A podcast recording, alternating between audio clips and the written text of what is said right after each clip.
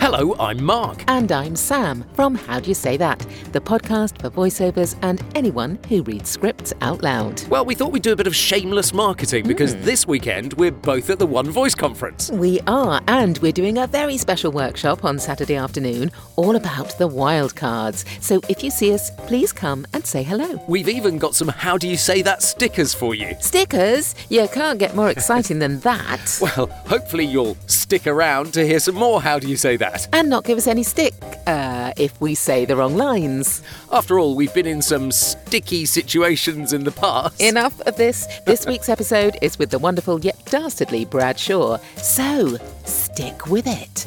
Sorry. How do you say that?